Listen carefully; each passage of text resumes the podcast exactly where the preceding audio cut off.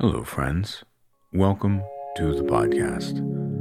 I am Cory Allen, and you are you, and I am very glad and grateful to be here with you in this moment of time. Desire is a very misleading concept. We tend to think about desire in a strange way as windows of freedom, of indulgence. We think about during our lives we're carrying on, thinking about something that we desire, possibly even in the long term. We plan for it. Maybe we save up money for something. And then ultimately, we step into what we perceive is freedom and indulge ourselves by obtaining that desire. In other cases, there are smaller, more passive desires that we engage with every day. Think about food, for example. Whenever we see a sweet or something like that, that we typically don't always grab and shove in our mouths the second that we see them. We typically have a moment of consideration where we think, what have I been eating like lately? Should I have this sweet treat or not? And the idea of saying, yes, I'm going to have it, and feeding into that desire feels like that you are going through this window, this portal into freedom for a moment. Because we typically see not instantly going after all of our desires as a type of restraint. Since we're not living in a completely hedonistic way where we eat and do whatever we want 24 7, we feel that we're restrained, and when we indulge in desires, that we're letting loose, letting go, and quote unquote enjoying ourselves. While the actual pleasure of obtaining those short term or long term desires is real, what's interesting is that if you look at this process on a deeper level, you see that actually those moments of indulging of desire are whenever we're the least free. In actuality, freedom is whenever you desire nothing. That's because in these moments where we are thinking about having the sweet treat or we're saving for something that we really want over a longer period of time, those desires are controlling us. They have the illusion of freedom, the illusion of indulgence. But actually, whenever you're saving for this big payoff, this big desire in the end, you're being controlled by that desire the entire time that you're saving.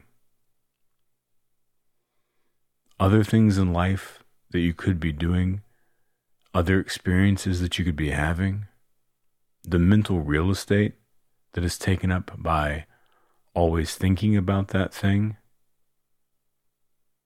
the anticipation, the energy that's used in the lead up to acquiring that desire,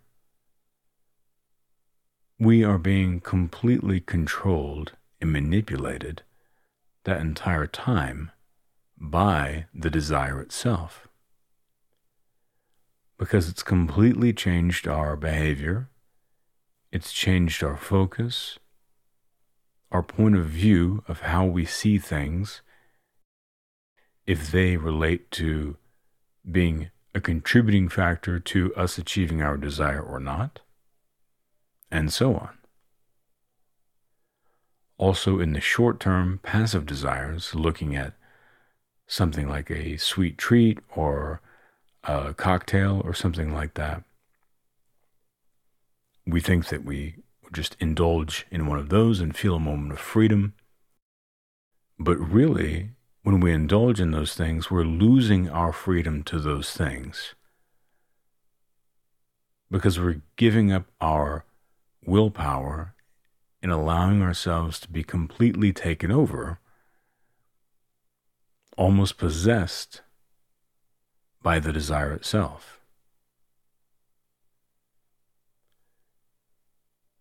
There's a reason why step one in becoming a Buddhist monk is isolation. You go to monastery living. And one of the reasons that is, is because it takes you away from the world of worldly desires. It physically removes you from all of those things in life that normally would break your mindfulness and draw you into them. By being removed physically and just simply unable to engage with any of those desires, it makes it quite clear how strong the pull of those impulses are. Because whenever you're sitting far removed from those things, but still wanting all of the desires that you have always indulged in in the past, you begin to see clearly in your own mind how much pull that those impulses have and how common that they are.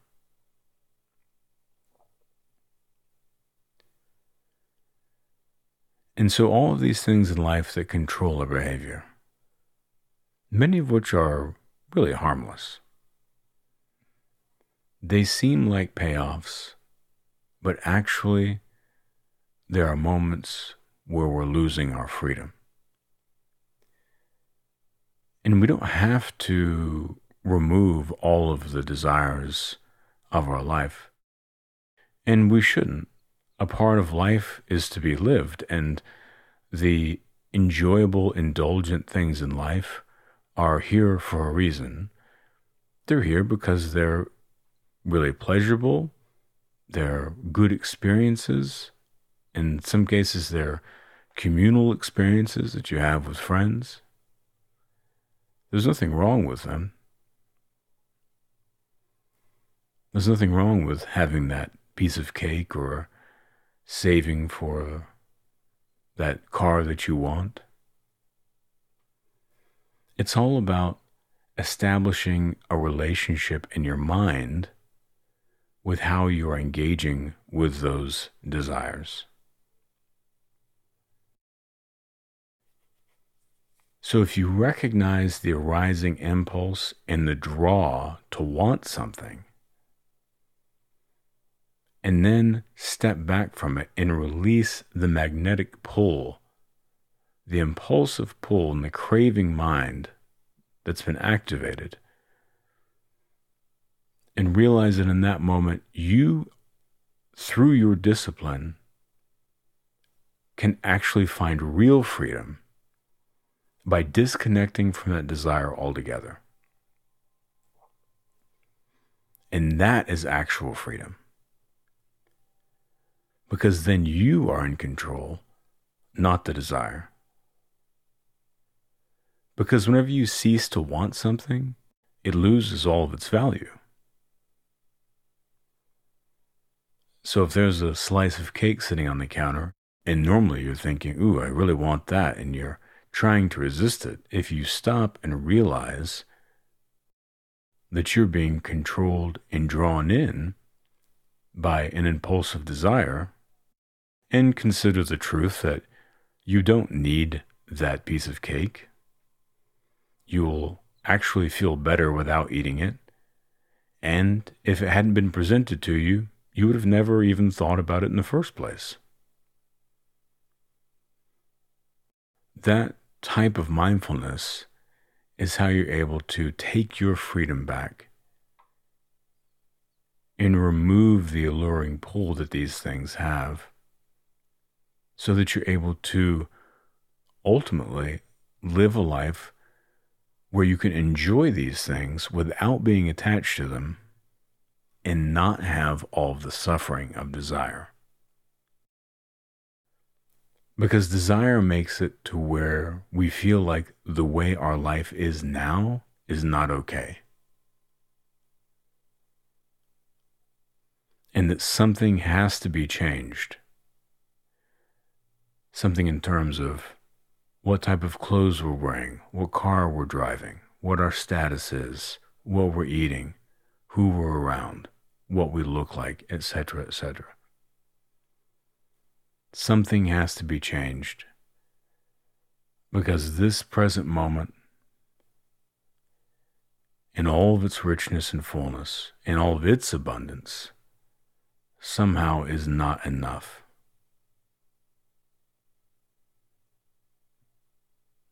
And that's an illusion. The desire creates that illusion and it makes us feel unwhole. And so we seek it in the false quest to feel whole, and that yearning is what creates the suffering. And once again, sometimes that suffering is short term in terms of food. Sometimes that suffering is long term in terms of something that we're saving up for or trying to plan for over a long period of time. But by rearranging our mental relationship to these things, by enacting our mindful strength, in realizing that we don't really need anything. We don't need those indulgences or those ornaments that we're told that we need in life. They're fun and they're pleasurable, but we don't have to have them. And by changing your mental relationship, you can break free from being controlled by these desires and actually just enjoy them like you enjoy anything else.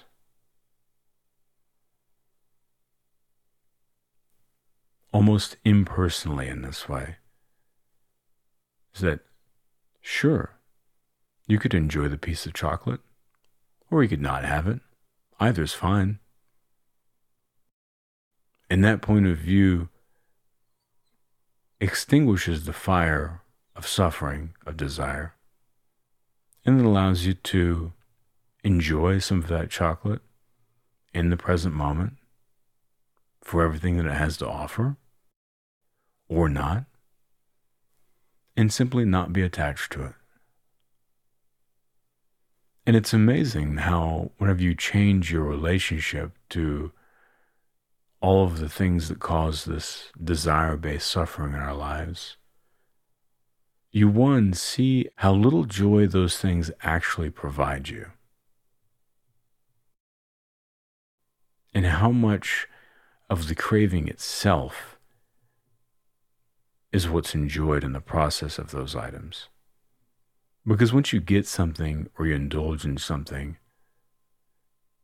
it loses 90% of its allure, if not 100%. It's all about the craving process. And whenever you create that space and change your relationship to desire to where you're no longer attached to it, those things lose their power. And you're able to live a life with a lot more self control, a lot less suffering, and a really interesting type of clarity and freedom.